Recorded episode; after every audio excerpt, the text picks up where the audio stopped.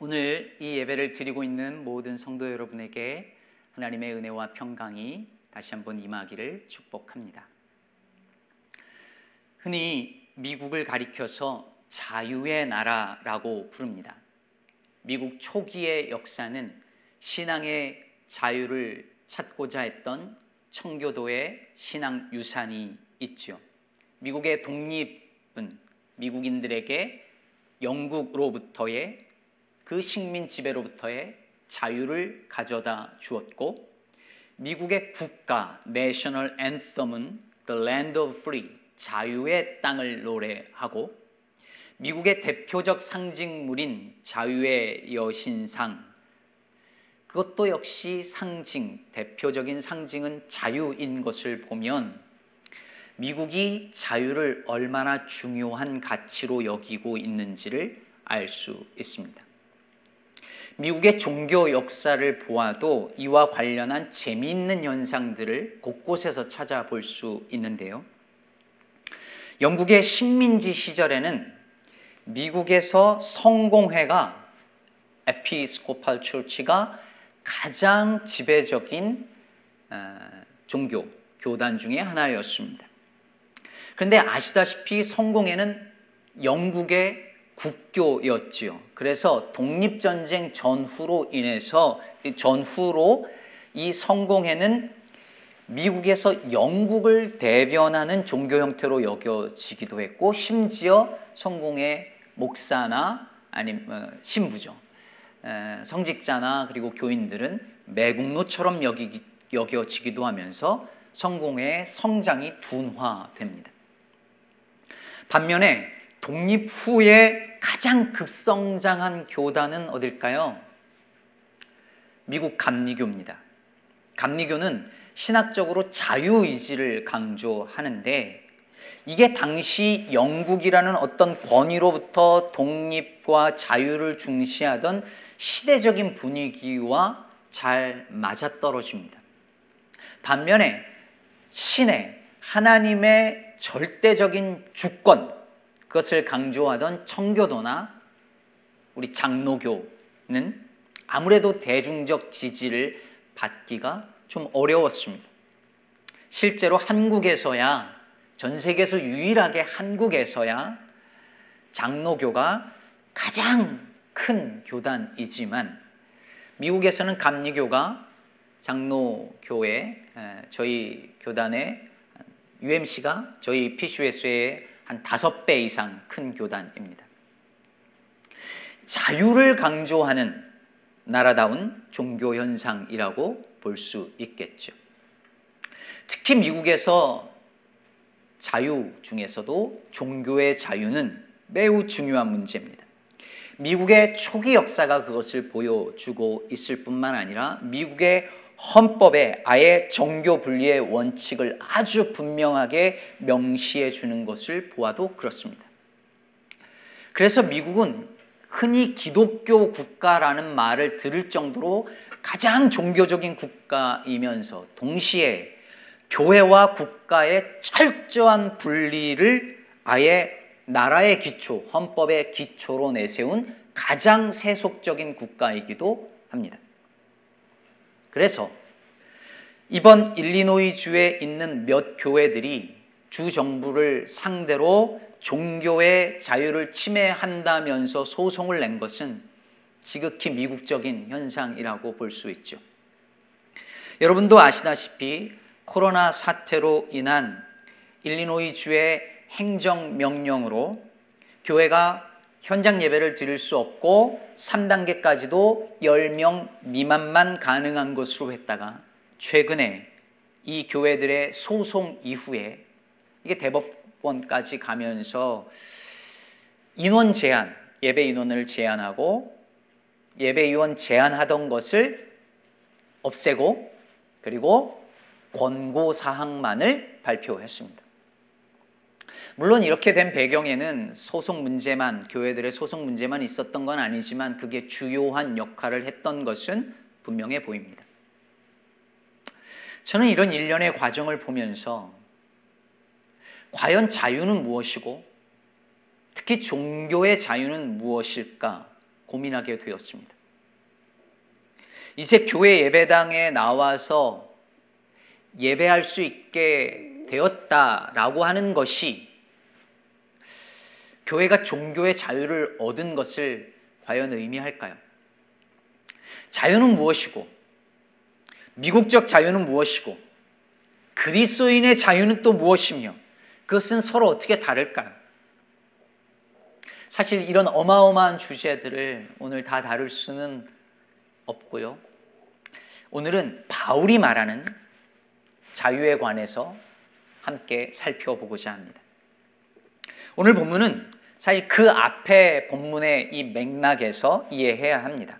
이번 주에 계속 말씀 묵상하신 분들은 아시겠지만 바울이 고린도 안에 있는 여러 문제들을 언급하면서 특히 이번 주에는 8장에서부터 음란함의 문제, 고린도 교인들의 음란함의 문제, 그리고 우상 재물 먹는 문제에 관해서 집중해서 이야기를 하죠. 당시 성적 타락, 타락이 아주 극심했던 고린도라는 이 도시 문화가 어느 정도였냐면 고린도 사람처럼 행한다 이런 말이 있을 정도였습니다.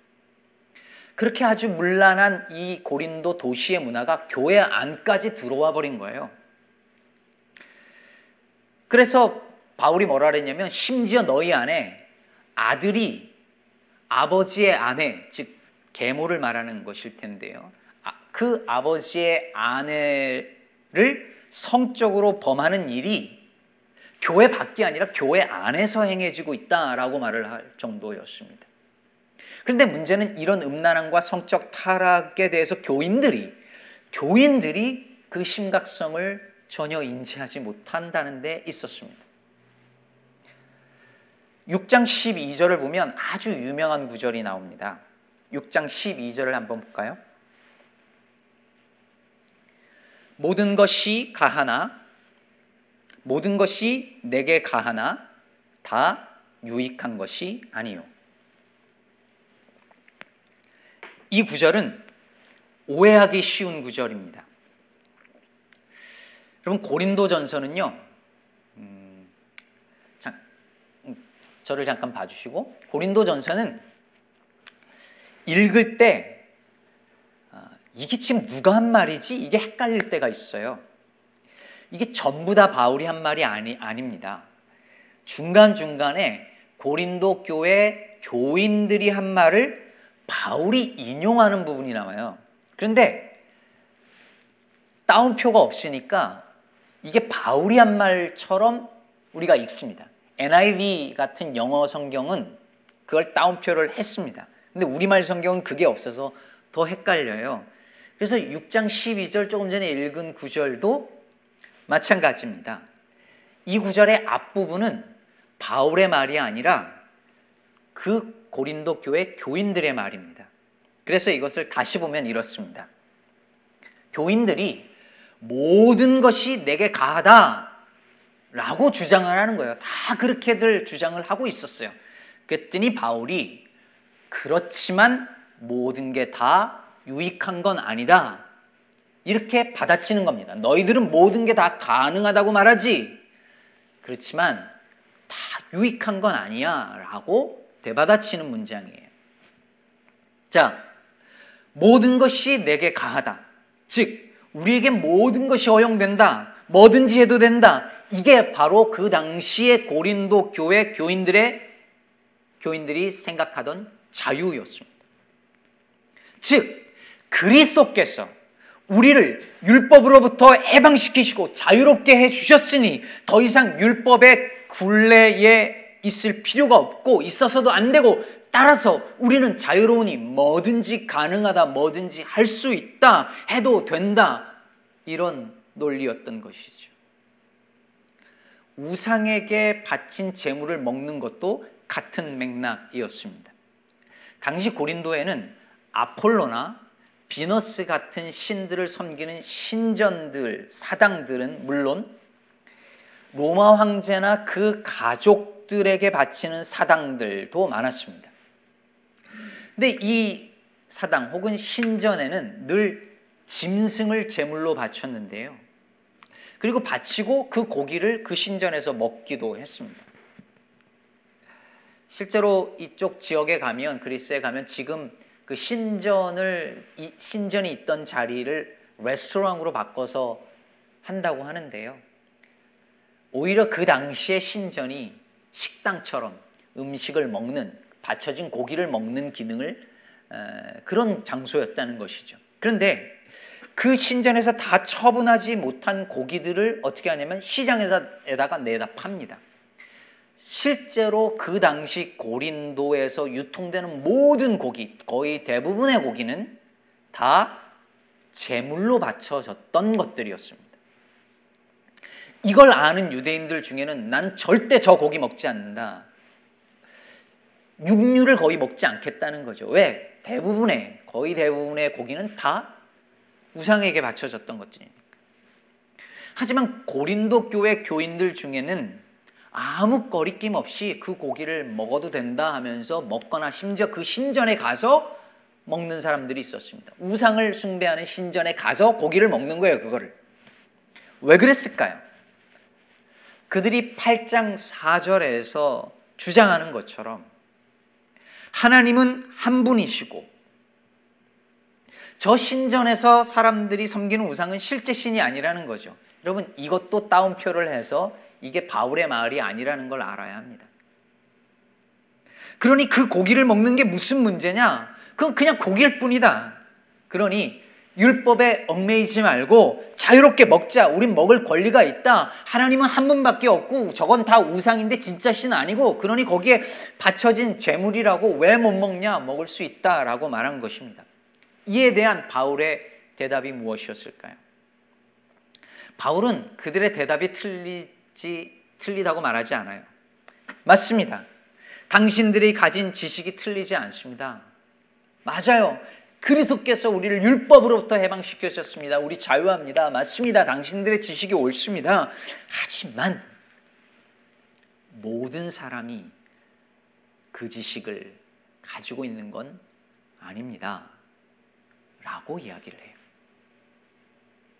언젠가 제가 금요 예배 때 잠깐 말씀을 드렸는데 저희 가정에서 이렇게 친척들이 있는데 저희 집만 사실 예수를 믿었어요.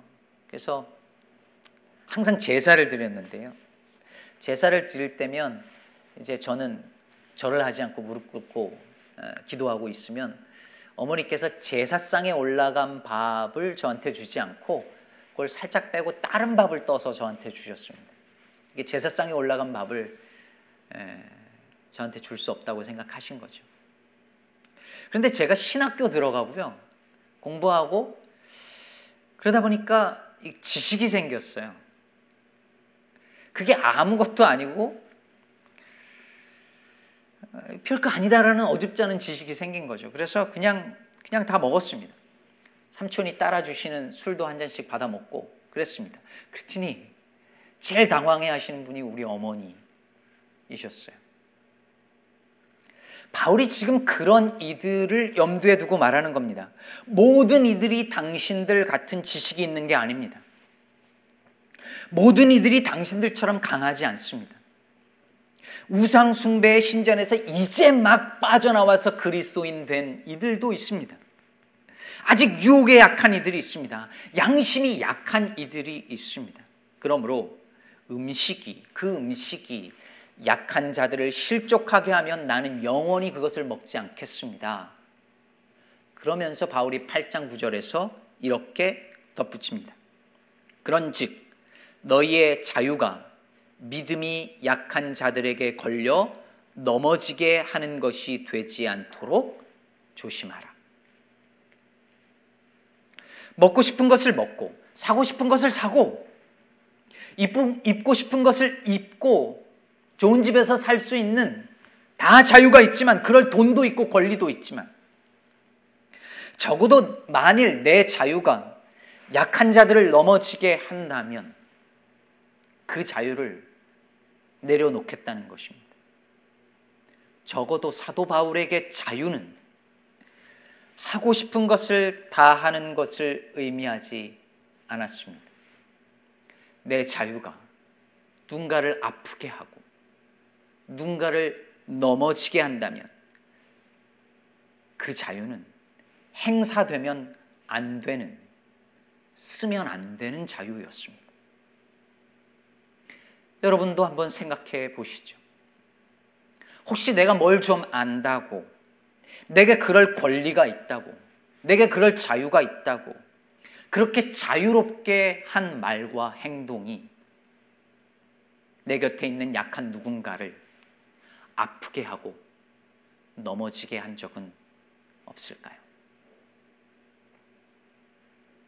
자, 이렇게 8장에서 음식 얘기를 하던 바울이 이제 갑자기 9장에 넘어가면서 화제를 바꾸는 것 같습니다. 사도의 권리 이야기를 해요.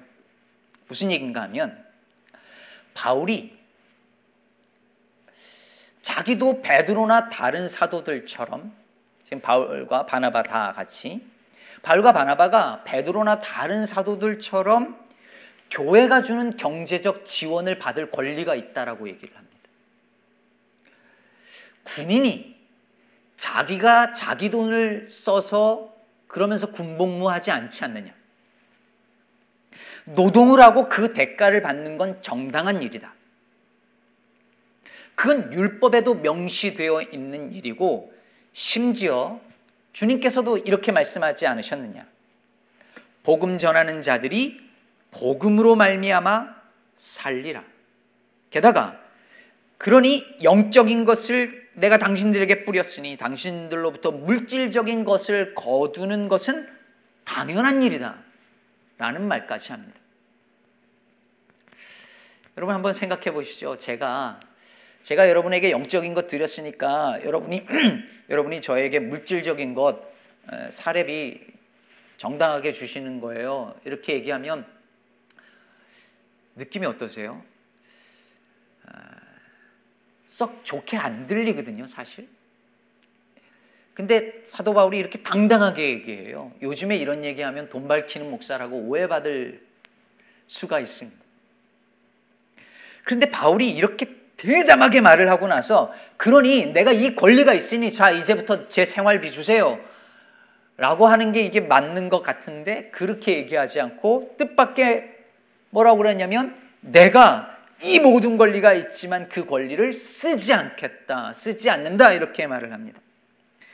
여러분 아시다시피 바울은 고린도에서 천막 수선하는 일을 통해서 소위 자비량 사역을 했습니다.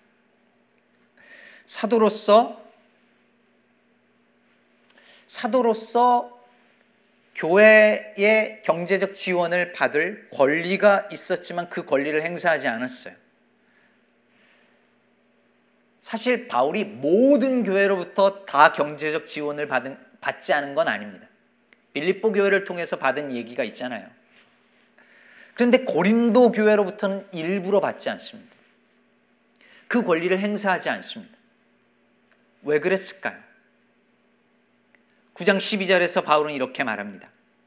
그러나 우리가 이 권리를 쓰지 아니하고 범사에 참는 것은 그리스도의 복음에 아무 장애가 없게 하려 함이로다. 이유가 분명하죠. 그리스도의 복음을 위해서 그랬다는 것입니다. 여러분 고린도라는 도시는 값없이 주시는 은혜의 복음을 전하고 그것을 받아 믿기가 정말 어려운 도시였습니다. 지난주 말씀드렸던 것처럼 고린도 도시에 사는 모든 이들이 신분 상승의 욕망을 가지고 있었고 다 어떻게 하면 성공할 수 있을까? 그 고민을 하던 도시였고 물건이 거래되고 뭔가를 하면 대가를 얻고 그 대가를 더들수 있는 방법을 찾고 지난주 말씀드렸던 거 기억하시죠? 후견인 제도라는 것이 있어서 정치적 줄 세우기가 당연한 것으로 여겨지던 곳이었습니다. 심지어 이게 교회가 안까지 들어와서 내게 세례를 준 그 목회자를 자기 후견인으로 여기고 그 뒤에 줄을 서서 서로 파당지어서 싸우고 분열하는 곳이 고린도 교회였습니다. 그러니 만약에 그 교회로부터 사례비를 받으면 생활비를 받으면 교회는 그의 후견인이 되고 그는 교회의 피후견인으로 여겨질 가능성이 높았습니다.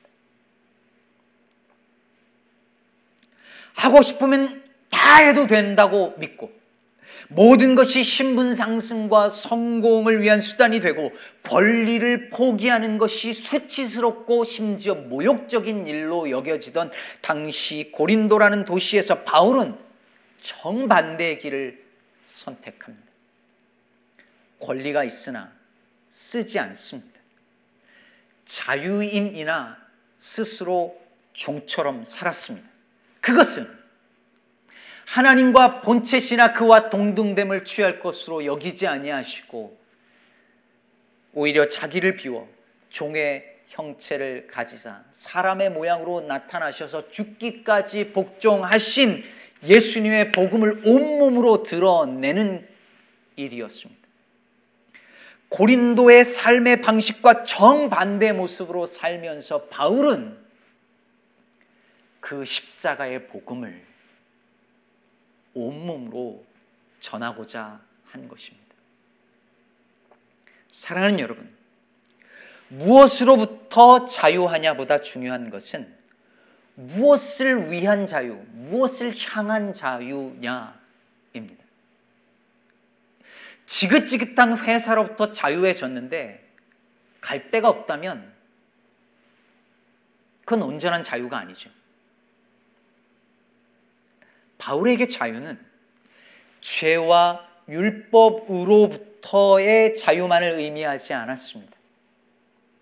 바울에게 그것은 복음을 위한 하나님의 나라를 위한 자유였습니다. 사람들은 흔히 자기 맘대로 내 맘대로 사는 것을 자유라고 생각합니다. 착각이죠. 내가 하고 싶은 걸 하고 하고 싶지 않으면 하지 않습니다. 자유니까. 믿음 생활도 내 마음대로 하고 내 마음대로 하고 싶어 합니다. 믿는 것도 안 믿는 것도 내 자유니까. 예배 드리는 것도 안 드리는 것도 봉사하는 것도 봉사하지 않는 것도 내 자유니까. 그러나 여러분, 내가 하고 싶은 대로 내 맘대로 사는 건 자유가 아닙니다. 오히려 그게 가장 자유롭지 못하게 사는 것입니다. 그건 결국 자기 안에 갇혀 자기 욕망에 매여 사는 것이니까요. 여러분, 아담을 생각해 보세요. 에덴 동산에서 아담과 하와는 너무 자유로웠습니다. 그야말로 자유의 땅이었어요. 그런데 그들을 진짜 자유롭게 만들어준 게 뭔지 아십니까? 선악을 알게 하는 나무였습니다. 그것이 그들의 자유를 제한했지요. 그런데 그것이 있을 때 그들은 진짜 자유로운 삶을 누렸습니다. 반대로 그것을, 즉, 자기들의 자유를 제한한다고 생각한 그것을 제거해 버리는 순간 그들은 진짜 자유를 잃어버립니다. 자유롭기만 한 자유는 절대 자유가 아닙니다.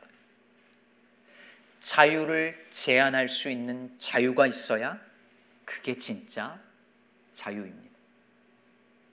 오늘 본문 19절에서 바울은 이렇게 말합니다. 내가 모든 사람에게 자유로우나 스스로 모든 사람에게 종이 된 것은 더 많은 사람을 얻고자 함이라. 바울은 자유했습니다. 모든 사람에게 자유했습니다. 그러나 스스로 모든 사람에게 종이 되었습니다. 유대인에게는 유대인과 같이 되었고 율법 아래 있는 자에게는 율법 아래 있는 자 같이 되었고 율법 밖에 있는 사람에게는 율법 밖에 있는 사람처럼 되었고 약한 자들에게는 약한 자가 됩니다. 바울이 자유로웠지만 자기의 자유를 스스로 내려놓고 모든 사람에게 종이 되었습니다. 그럼 바울이 바울의 자유가 없어진 걸까요? 아니, 바울은 누구보다 자유로워진 것입니다. 누군가를 위해 자기의 자유를 제한할 수 있는 자유가 생긴 것이니까요.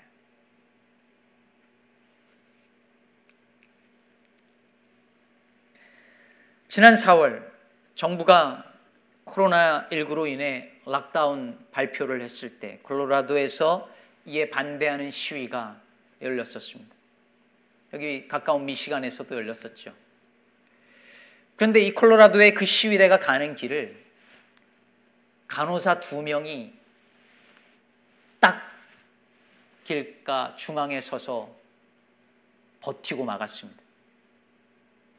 그때 시위대 중에 한 사람이 그 간호사 둘을 향해 이렇게 소리 질렀습니다. Go to China if you want communism. 공산주의를 원하면 중국에나 가. 이렇게 말한 거죠. 그렇게 소리 지르던 여자의 손에 피켓이 들려져 있었는데 거기에 이렇게 써져 있었습니다. Land of the free, land of the free. 자유의 나라, 자유의 땅이라는 거죠. 생각보다 많은 미국인들이 마스크를 쓰지 않을 자유를 외칩니다. 마스크를 쓰지 않을 자유. 마스크를 쓰고 사회적 거리를 두고 락다운을 하는 이 모든 것이 이 개인의 자유를 침해하는 것이라고 말합니다. 심지어 총을 들고 주청사로 들어가서 점거하다시피 한 이들이 주장하는 것 역시 미국은 자유의 나라라는 것입니다. 이들에게 자유는 모든 종류의 간섭으로부터의 자유일 뿐입니다. 내 자유가 누군가의 건강과 그리고 생명을 위협할 수 있지만 그들은 자신의 자유를 포기하지 못합니다. 포기하지 않습니다. 이건 정말 자유일까요? 그러고 보면 미국인들의 자유는 역사 초기부터 심각한 결함을 결함을 가진 자유였습니다.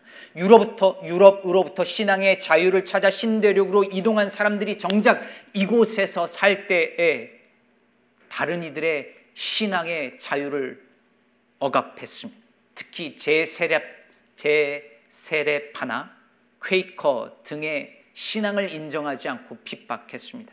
자신들의 신앙의 자유는 중요하게 여겼으나 다른 신앙은 아예 인정하지 않았습니다. 자신들은 미국의 지배로부터 독립하고 자유의 정신을 찬미했지만 그들은 원주민들의 자유를 빼앗았고 빼앗았고 흑인들을 노예로 부리는 이중적인 모습을 보였습니다. 마스크 한 장 쓰는 것조차도 자유와 권리를 주장하는 이 나라에서 흑인의 자유와 권리는 400년이 넘도록 제한되고 그리고 억압당해 왔습니다. 어디 그뿐인가요? 총기 소유를 주장하는 사람들이 흔히 말하는 근거는 바로 개인의 자유입니다.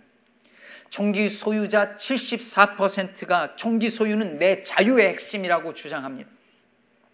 바로 그 자유라는 이름으로 행해지는 수많은 범죄들 때문에 미국은 더 강력한 공권력과 그리고 감시 체계를 만들어서 마음 편하게 살 수 있는 우리의 자유를 위협해야만 합니다.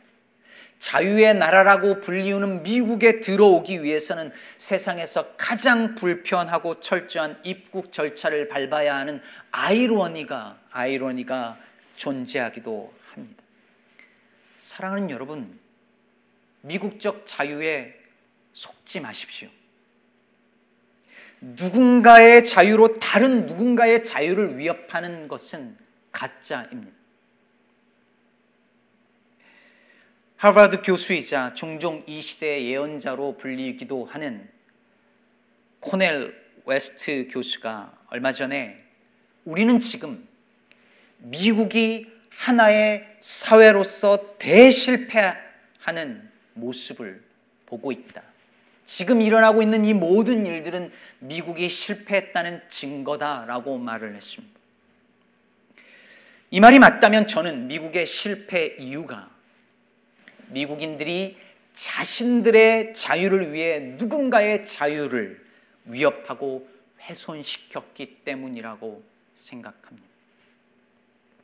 고린도 교회 교인들은 내가 먹고 싶은 것을 먹는 것이 자유고 하고 싶을 하고 싶은 것을 할 권리가 있다고 생각했습니다. 그러나 바울은 그 자유와 권리가 약한 자들을 넘어뜨리는 것이라면 그 자유는 쓰지 않는 것이 그리스도인의 합당한 자유의 모습이라고 말합니다. 진짜 자유는 복음을 위하여 한 사람이라도 더 구원하기 위하여 한 사람이라도 더 살리기 위하여 내 자유를 내려놓고 스스로 종이 될 수 있는 자유이기 때문입니다. 그리고 그것이 우리를 자유롭게 하시기 위하여 스스로 종이 되신 우리 주 예수 그리스도의 자유인 것입니다. 갈라디아서 3장 13절은 이렇게 말합니다. 형제들아 너희가 자유를 위하여 부르심을 입었으나 그러나 그 자유로 육체의 기회를 삼지 말고 오직 사랑으로 종 노릇하라. 사랑하는 성도 여러분, 오늘 말씀이 우리에게 묻고 있습니다. 나는 주님께서 십자가를 통하여서 우리들에게 허락하신 자유를 누리고 있는가? 죄와 율법에 아직도 매여 있지 않은가? 또한 동시에 그렇게 죄와 율법으로부터 우리를 자유롭게 하신 주님의 그 은혜를 그 자유라는 이름의 은혜를 혹시 육체의 기회로 삼고 있지는 않은가? 아니면 정말 사랑으로 누군가를 위해 종노릇하는 방식으로 자유를 쓰고 있는가? 나는 내 마음대로 살 자유를 누리는가? 아니면 누군가를 위해 내 자유를 제한하는 진짜 자유를 누리고 있는가? 부디 저와 여러분 모두가 우리 기쁨의 교회 온 성도들이 죄와 율법으로부터 자유할 뿐만 아니라 그 자유를 육체의 기회로 쓰는 것이 아니라 약한 자들의 자유를 제한하고 억압하는 데 쓰는 것이 아니라 복음을 위하여 하나님의 나라를 위하여 누군가를 살리기 위하여 서로 사랑으로 종노릇하는 그래서 참 자유인으로 살아가는 우리 모두가 되어지기를 우리 주 예수 그리스도의 이름으로 축복합니다. 기도하겠습니다.